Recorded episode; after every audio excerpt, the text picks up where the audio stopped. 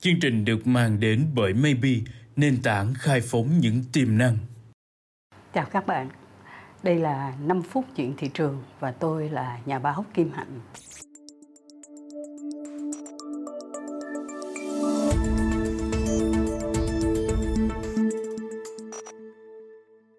Câu chuyện của chúng ta hôm nay là một cái quyết định hầu như là sẽ diễn ra ở tại thành phố Sydney của nước Úc ngày 19 tây tháng 6. Một nghị sĩ độc lập của Úc cô Sophia Scams đã trình ra một cái dự luật là yêu cầu sẽ phải cấm quảng cáo những cái thức ăn không tốt cho sức khỏe của các cháu, của các thiếu niên trong cái thời gian từ 6 giờ cho tới 9 giờ 30 trên tất cả các phương tiện truyền thông và truyền hình của cái thành phố này. Lý do là mỗi một ngày có thể tới 800 cái mẫu quảng cáo bằng rất nhiều hình thức khác nhau. Đến với lại các cháu bé làm cho nó ưa thích cái món snack, các cái món đồ ăn vặt. Theo như cái ước tính của cái báo cáo trước quốc hội đó, là nó có thể làm tăng tới 25% cái số lượng các cháu bé nó bị cái bệnh mãn tính béo phì,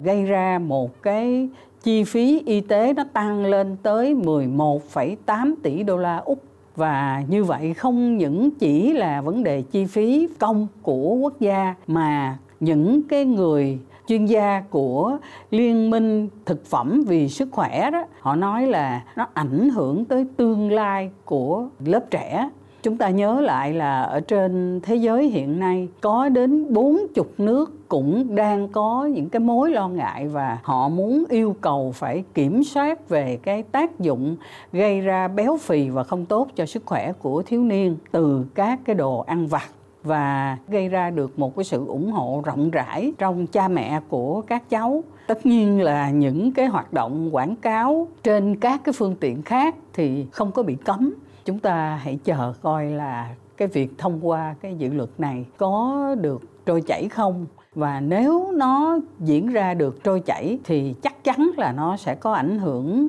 dây chuyền tới 40 nước đang chuẩn bị để trình ra những cái giải pháp ngăn chặn bớt cái tiếp thị và quảng cáo cho các cái đồ ăn vặt ảnh hưởng tới sức khỏe của các cháu đó là một cái thông tin về một cái thị trường mà thực ra ở Việt Nam chúng ta cái sức tiêu thụ cũng khá là lớn và chúng ta tham khảo chúng tôi xin tạm dừng cái câu chuyện này ở đây và xin hẹn các bạn trong 5 phút tiếp theo.